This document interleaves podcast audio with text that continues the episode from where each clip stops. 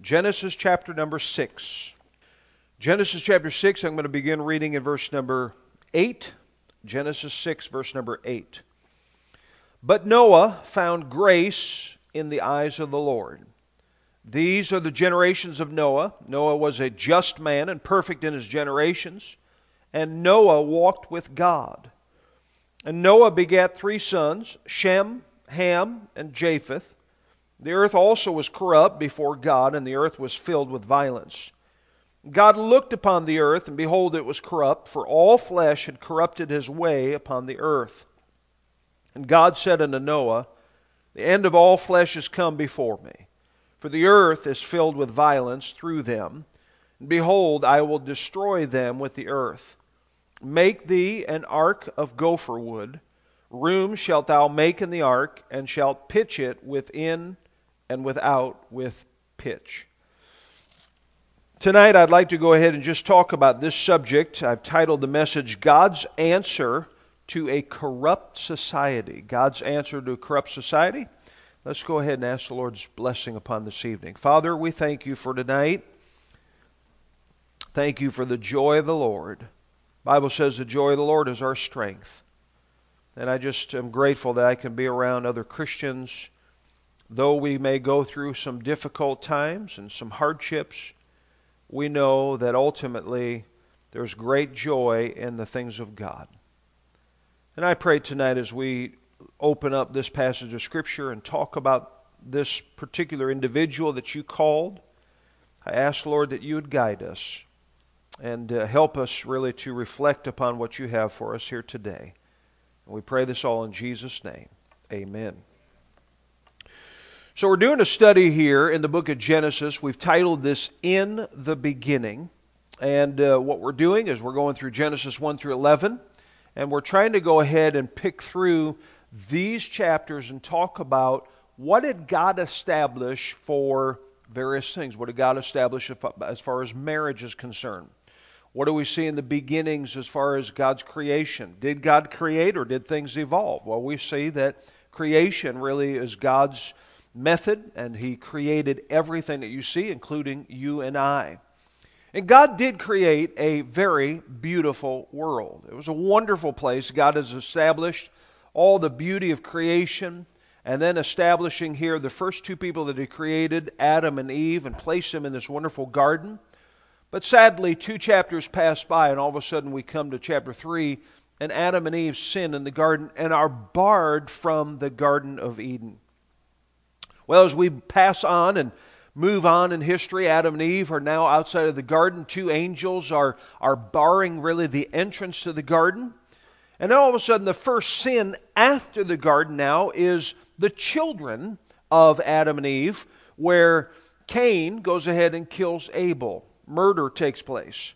And from there, that is, of Cain's seed, of his generations after him, all of a sudden we begin reading about this very corrupt society. And we read about this society becoming so corrupt. In fact, verse number five of the chapter that we read here, I think, summarizes this very corrupt society. God saw that the wickedness of man was great in the earth, and that every imagination of the thoughts of his heart was only evil continually. Sin had such a grip on people that the thoughts that they had, everything of their imagination was only for evil. But one really cannot help to understand that this sin carries with it an awful penalty. It carries with it the penalty of death. In fact, separation from God and then death. And we've read through chapter 5, we've gone through this, how striking it is to read about that one individual bears a child, that child grows up, and that child dies. Before that child dies, he has another son, and then that son grows up and he dies. And on and on through chapter 5, we're gripped with this aspect of death and sin and being carried about to each person. But I want you to realize as we come to this aspect of, and we've been dealing with it the last number of weeks, this corrupt society. God is not caught off surprise by this corrupt society. I hope you understand that we serve a God that knows everything that's going on. God doesn't all of a sudden wake up one day and say, Oh my, the world is a mess. I don't know what I'm going to do. No, God has everything absolutely under control. This whole scenario in Genesis chapter 6 that we read about does not leave God in a bind. God never arranges for this behavior, nor does he encourage the corrupt society. All of what we're reading in chapter 6 is a result of the sinful decisions and the sinful nature that mankind has. But what's wonderful about God, though He does not encourage it, though He does not initiate this, God actually has a solution. And that solution is wrapped up in what we read in this passage of Scripture through a man. God always has a man for the times. I want you to think about this. God always has a man for the times. Would you say that phrase with me? Ready? God always. Now you think through Scripture and just look at what God did. When the children of Israel were under such tight bondage in Egypt and began crying out to God to deliver them, who does God send to them? Moses. When Moses dies and the children of Israel need a leader to lead them through into the promised land, who does God select? A man by the name of Joshua.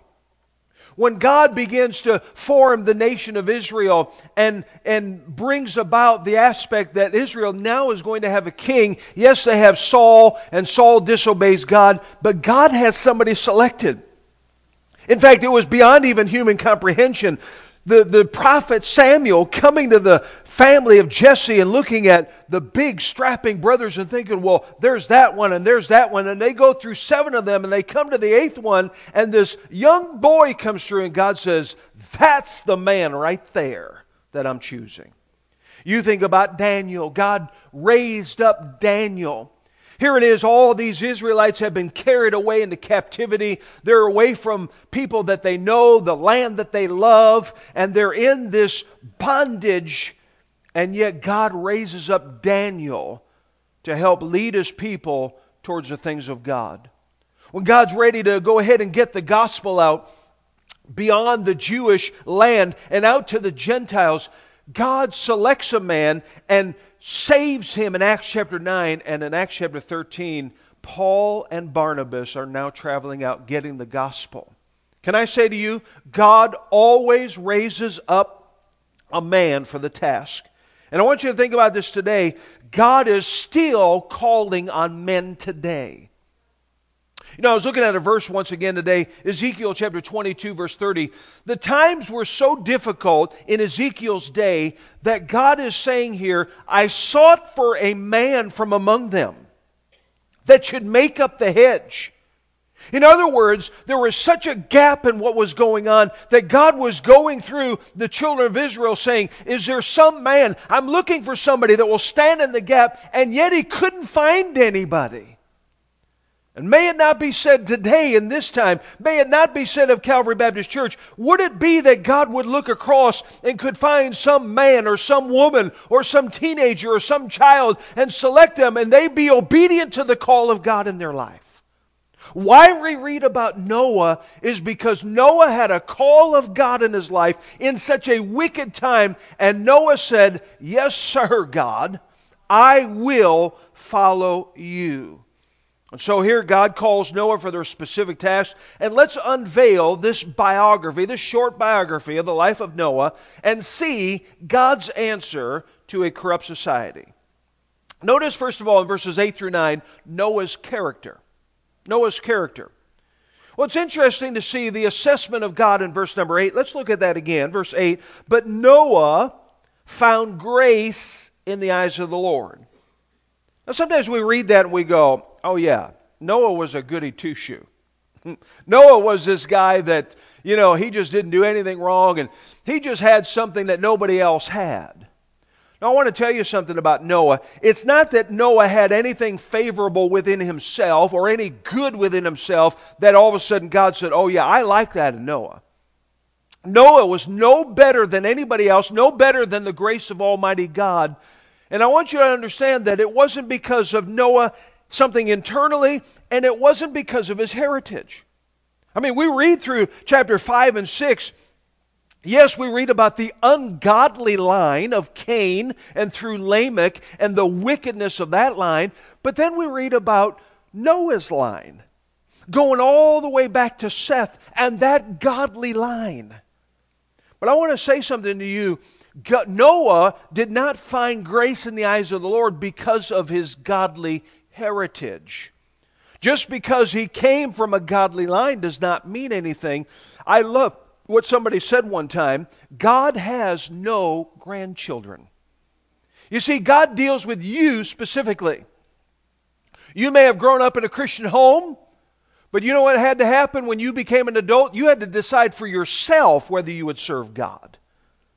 And God, people can't just piggyback on their parents and their grandparents. Look, there are some people that I've met that have a wonderful heritage, but if those people were going to serve God, it was a decision they had to make.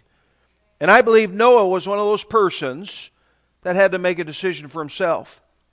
And really, what set Noah apart, why he found grace in the eyes of the Lord, that is, Noah found grace in the eyes of the Lord, he was different than those around him.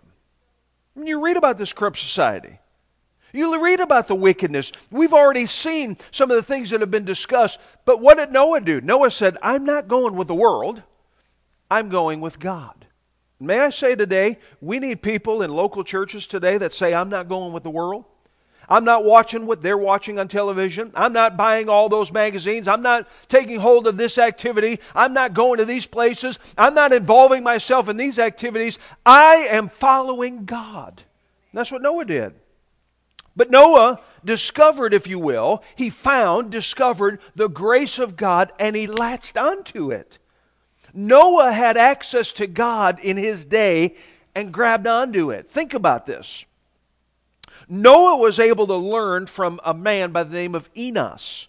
That was Noah's uh, uh, uh, grandfather, or, or I'm sorry, that was Adam's grandson for the first 80 years of his life. So Noah's able to learn here from the grandson of Adam. And what do you think Adam passed to his child and to his grandchildren? But all of what he learned in the garden follow God. Make sure you have fellowship with Him. Make sure that you prescribe to what God says. Make sure you do what God tells you to do. And that thing that was passed to Noah's son and his children and his grandchildren, I think they gave to their children coming down the line all the way here to Noah. I hope that you see and understand how important it is as far as children are concerned and how important it is to understand the value here of what we see in verse number 8. People today are not born again because they are physically born into a Christian home. Just because people go to church, tithe on their income, serve within the church, does not mean that they are saved. People must see for themselves that they are sinners and personally in need of a Savior. And I believe that what Noah received from Adam's grandson and all the rest of the line ahead of him, Noah came to a place where he said, I want what God's offering. And I believe he accepted God's free gift that was given. But now notice verse number 9 further about the character of Noah. Noah. There's three things that are listed about Noah here, characteristics that I note. First of all, look at verse number 9. These are the generations of Noah. Noah was a just man. A just man. Now, what does that mean, just? Well, literally, it means that he was a man who patterned his life after the standard of God's holiness. In other words, Noah was a man who was careful to meet his obligations before God and meet his obligations before men. Now, we use a particular word like the word just. We might use also the word righteous. But I want you to know something here that Noah was a man that was just or righteous before God. How so? Well, Noah found out that his standard of living ought to be God, not the world. Noah had all his hopes and expectations in God and not what he could get out of the material possessions that he owned. Noah made sure that he, his life was a clear witness to the grace of Almighty God. And he was just, righteous in his generations. But he was just before God, but he was just and righteous before men. It's amazing how many people think they're okay with God when they're not right with fellow men. I want to tell you today, husbands and wives, you better begin treating your spouses right because if you don't treat your spouses right, you're not right with God. You're not right with your spouse, you're not right with God. You cheat out your employee, employer, employee, you cheat out those who you work around. I want to tell you something. You may think you're right with God and sit in church and say, Well, look at me, I'm going to church. But until you get right with fellow man, you're not right with God. And Noah was a just man because his dealings with everybody else around him, nobody could go back to Noah and say, That man did me wrong. Now, he might have done something wrong, but Noah made up to it. You know, it doesn't mean we're perfect. I love it when people make a mistake and they go back and say, you know what, I, I, I messed up. I flubbed up a little bit. Would you, would you forgive me? And can I make this right with you? That's a great way to be. But Noah was just and right before fellow man and before God he found grace in the eyes of God. Notice number two in verse number nine, he was perfect in his generations. Now, sometimes the word perfect gets us a little messed up here. This doesn't mean that he was perfect in the sense that he was faultless or had no sin. The only one who is like that is Jesus Christ himself. But this description of Noah in this way has to do with the idea that he was blameless before his contemporaries. In other words, we might use the word today, he had integrity. Those two words we often use. I've used one already, uh, the word blameless, and then I've just recently here just used the word integrity. Blameless has the idea of no accusations can be brought against a person. Integrity carries with it the idea of being whole. W H O L E. Do you realize integrity is to the soul what health is to the body? Integrity has to do with a person's character. The philosopher many, many years ago, Aristotle, said, Character is determined by choice, not opinion. I learned a long time ago, as far as a pastor, people have a lot of opinions about me, but I got to know what my character is before God. And I got to make sure that I stay right with God and I stay right with people. Biblical character finds its, nat- finds its source in the nature of God rather than the behavioral patterns of other people. And I think that biblical character here is a reflection ultimately of the character of God. Matthew chapter 5 verse 8, the Sermon on the Mount that we've been studying here, blessed are the pure in heart. Proverbs chapter 10 verse 9, he that walketh uprightly walketh surely. So here's a man by the name of Noah, perfect in his generations, blameless. May have made some mess ups with people, but you know what? He made it right. Had integrity walk through. But notice the third characteristic, and it says here that in the end of verse 9, and Noah walked with God. Now, this phrase is used in the scriptures a lot, and we talk about it as if we just, you know, everybody would know about what, what is walking with God. Well, walking with God is this idea of a fellowship, of a friendship with God. It involves moving in the direction that God is moving. Now, when God calls a person to make a decision, you have a decision to make. Am I going to take those steps and am I going to go with God? Or am I going to stay where I am? Often, when I walk and my wife and I will walk together, it's nice that we can walk in the same direction and we walk together and we can talk and we can spend some time together. That's the way it is with God spiritually. As two people physically on this earth will take steps together and will go from one point to another point, God desires that we take steps with Him. See, today, you're either going to take steps with the world you're going to pattern your life after the world. You're going to follow the dictates of the world, the philosophy of the world, or you're going to follow God and walk with Him. And I tell you what I vote here tonight I want to walk with God. I want to follow the God's way.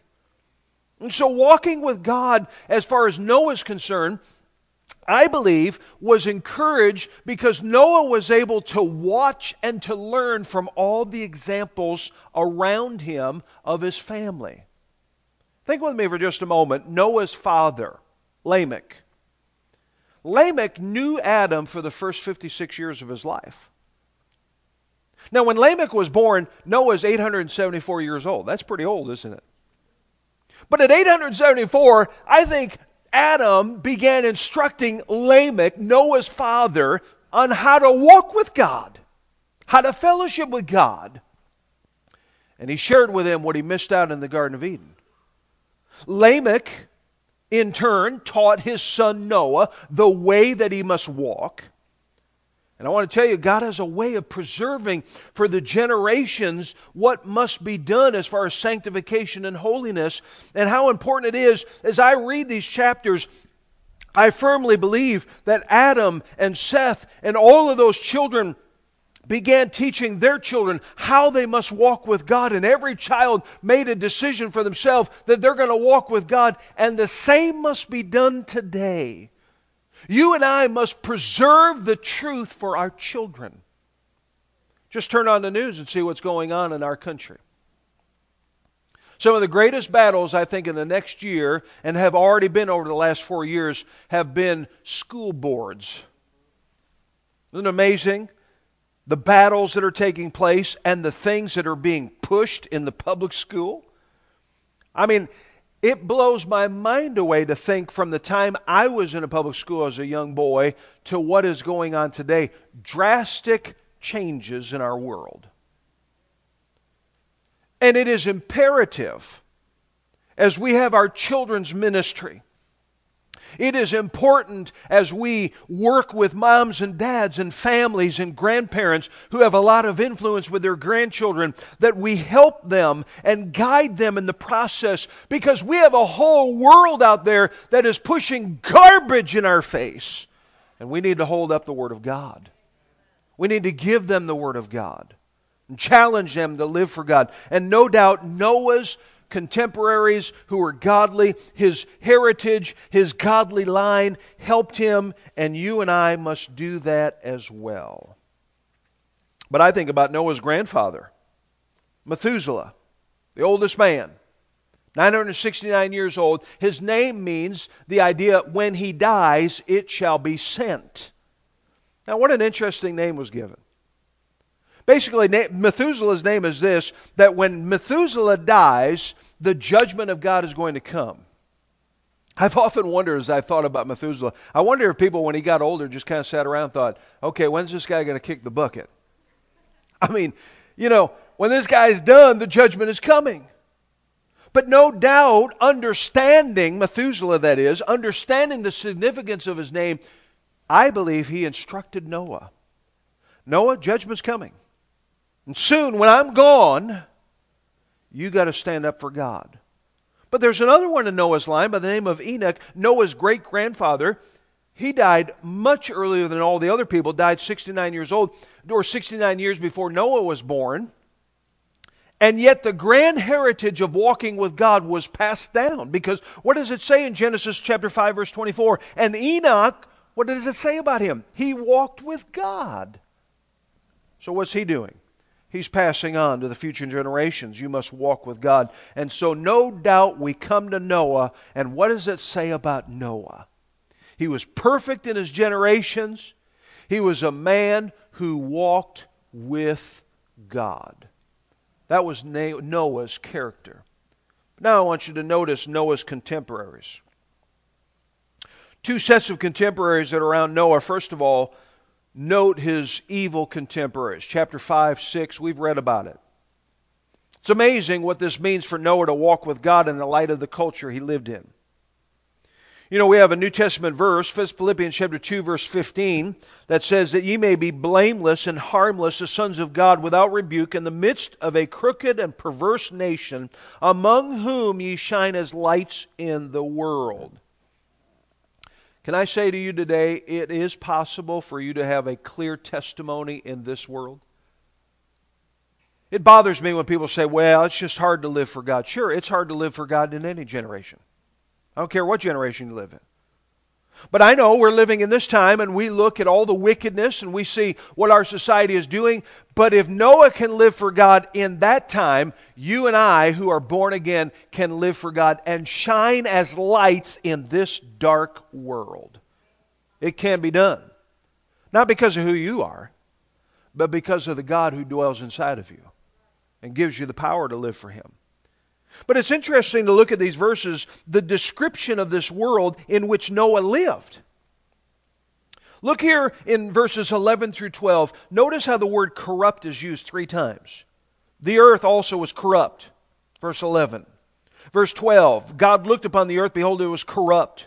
For all flesh had corrupted. You think the world around Noah is corrupted? Yeah, absolutely. Look at verses 11 through 13. Twice the phrase is used. The earth was, in verse 11, filled with violence. Verse number 13, the earth is filled with violence. So I want to tell you here that Noah, amongst the evil contemporaries around him, found a way to shine as a light for God in a violent, in a corrupt society.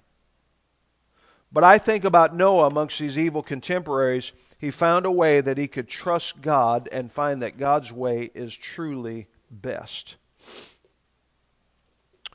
How amazing amongst these evil contemporaries, it's so bad that God says he's drawing all things to a close. Look at verse 13. God said unto Noah, The end of all flesh has come before me. Pretty amazing that God's patience had finally come to a limit but God's limit may have come in this way, but He still made a way for people to take hold of salvation. You say, but God, and we're going to talk about this in the weeks to come, but yet all those people died in the flood. God judged all those people. I want to tell you, for approximately a hundred years, God gave people an opportunity to turn to Him. As Noah had a hammer in one hand, he was bellowing out with his voice on the other side and telling people, There is a judgment coming. Turn to God. Turn to God. But I want you to notice not just the evil contemporaries, but notice the godly contemporaries. Verse number 10 mentions the sons of Noah. Noah begat three sons, Shem, Ham, and Japheth. Now, we're going to get in down, down the line here, and we're going to talk about where these three sons went, the nations that came from these three sons. But let's just talk about them for just a moment right now.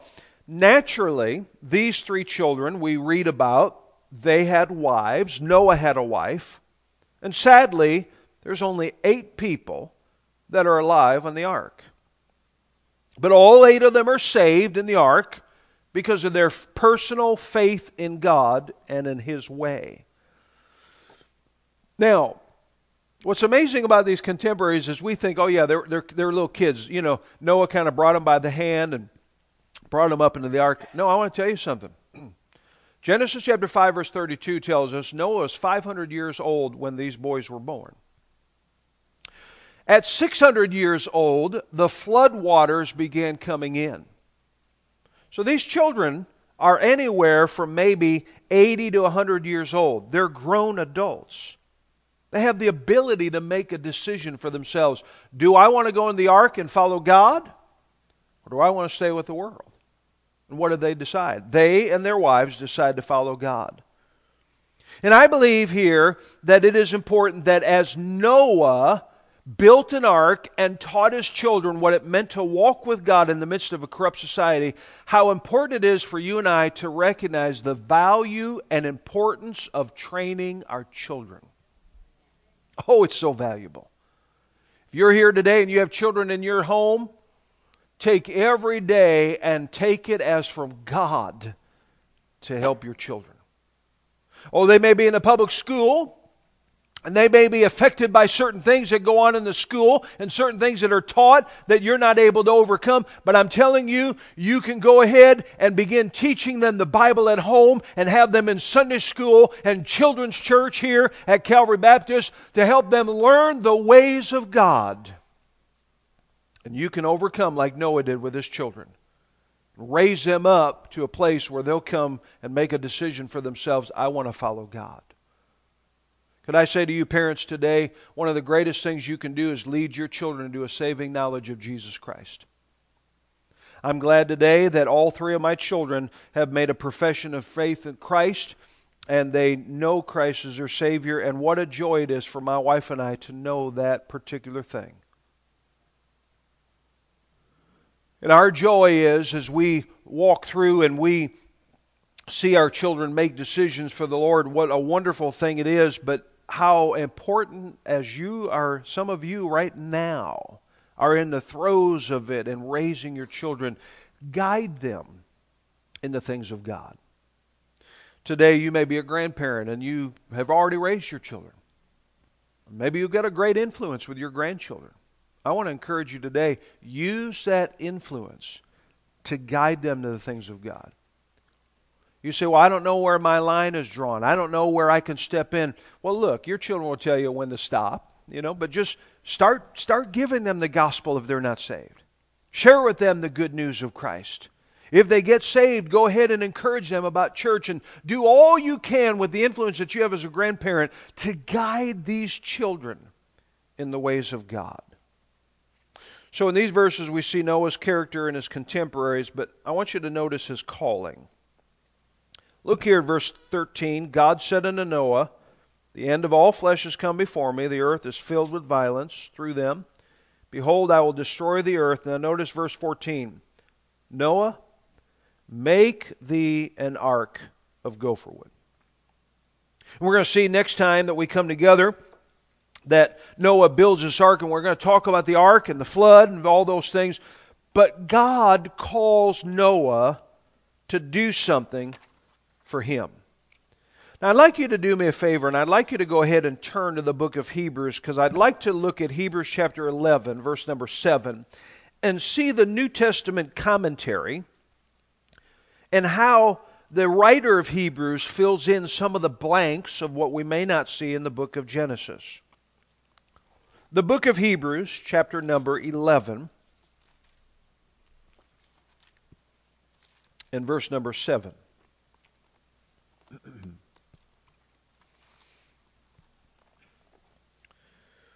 Hebrews chapter 11, verse 7. Let me read this verse. By faith, Noah, being warned of God of things not seen as yet, moved with fear, prepared an ark to the saving of his house, by the which he condemned the world and became heir of the righteousness which is by faith. Now, I want you to notice this phrase here, because we don't read these things in Genesis, but how beautiful it is that the scriptures dovetail together. What Hebrews writes, we see how it, it explains even further what the book of Genesis tells us. But I want you to notice the phrase, being warned of God. I can imagine Noah looking around and seeing everything. One morning he's sitting down, reading the local newspaper, drinking his coffee, looking at everything that's going on in the society around him and thinking, man, this is, this is terrible. God's got to do something. Methuselah is getting older. He's ready to kick the bucket. And God comes to him. And God warns him Noah, the end is near. And I'm calling you to go ahead and build an ark, and here's the way I'm going to judge the world that I'm going to cause it to rain. I know that that's not happened at this point. There's going to be a flood, and people are going to understand it. You're going to build an ark, but I want you to go ahead and take this task. And Noah, at this point, as the Hebrew writer says, was warned of God of what was going to happen. He was called of God, and he followed God. Now, can I say if you're going to be warned of God or if you're going to be called of God, you've got to be in a place where God's going to be calling. Now, I'm talking to a Sunday night crowd here tonight who is being faithful at coming to the Sunday evening services, but how sad it is how many times people miss church services. And they go, Well, I got family coming in town, or I've got this going on, or I'm going to stay home because I, have got this happening and I, I'm not going to come to church and various other things. But I want to tell you something how important it is to be in the house of God. And to hear the preaching of the Word of God. Because as I have been a, a preacher now for almost 30 years, as I've been a born again Christian for more than that, I have watched through church services how God in the various ch- services has called people to be a missionary. God has called people to be a preacher. God has raised people up for a task. But why? Because they were sitting in a church listening to the preaching of God's Word, and God said, I want you, and I'm calling you. But when you don't come and you just bail on God and you think, well, once a week is fine and it's okay if I just go to church here and there, I'm going to tell you something. You may never get a big call from God. But Noah was right in the place where when God warned him and he came through with a call, God, Noah says, I'm here, God. He was warned of God. But notice, he responded to God's call. Look what it says in verse number seven. He was moved with fear and he prepared an ark. Now, have you thought about the monumental task that was? What a huge task to build an ark. Not only was the ark huge, but the amount of time it took to build it. And then think about this the Bible doesn't tell us, and I don't think it was that arduous of a task, but imagine now collecting all these animals and bringing them into the ark. What a massive undertaking.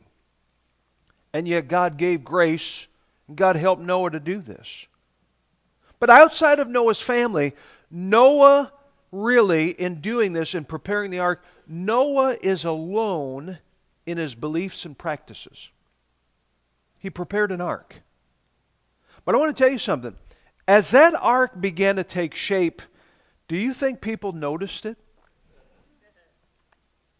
Sometimes we're afraid of doing something for God and we don't want to make it known. And we hide it to ourselves and we keep it uh, by uh, uh, uh, just hidden and we don't talk about it, we don't discuss it, and we think to ourselves, well, I don't, I don't know if God called me. I want to tell you something. When Noah was called by God and began preparing the ark, it was a vi- visible sign of his belief in God. And everybody walked by. Imagine the criticism that Noah received. Imagine the ridicule that came his way. Hey, Noah, how do you plan to get that thing down to the water? A flood? What's a flood? Oh, come on, Noah. Why would God want to destroy everything that he had made? Or I'm sure people walk by and just were like, Noah, you're crazy. That's what I think about you. You're just a crazy old man. But I want to tell you something. Noah prepared an ark. He took that call from God and he let his beliefs be known. God may be calling some of you right now, and you're scared of God's calling. But I want to encourage you let it be known to others. Have others start praying with you, start sharing with others what God is doing in your life. And despite all the opposition, despite all the criticism, Noah submitted himself to God's call in his life. The next time, as I have made mention and alluded to already, we're going to go ahead and talk more specifically about the flood and about the ark in which Noah built. But suffice to say, God used one man to fulfill this task. In this sad day that we read about, in this awful day that we touched on in Genesis chapter 6, God called a man who had found favor with God and followed God's will for his life. And God was able to use him. And I want to say that in our day, a sad and awful day in which we live, no doubt it is, God is still calling for people to follow Him. Could I ask you this question? Are you available for God in these times? Are you available for God? Oh, I know we complain about what's going on right now. We say, oh my, how wicked things are and how bad things are. And yes, they are. But how much worse, uh, and I, I have no way of comparing, but when I read about Noah's society, I think to myself, Noah's society was pretty bad. It was awful. I mean, awful to the point that God said, all right, the ends, the ends come, to, come, and I'm going to destroy the earth. But in these times, as wicked and as corrupt as they are, God's calling for people. God's looking for people in the workplace where you are to stand up for Him. God's looking for people to go out and share the gospel wherever they go. God's looking for preachers to step in the ranks. God's looking for Sunday school teachers. God's looking for people to step up and be a leader in the church. God's looking for people to follow whatever call it is, and He's calling today. Are you listening? Are you heeding?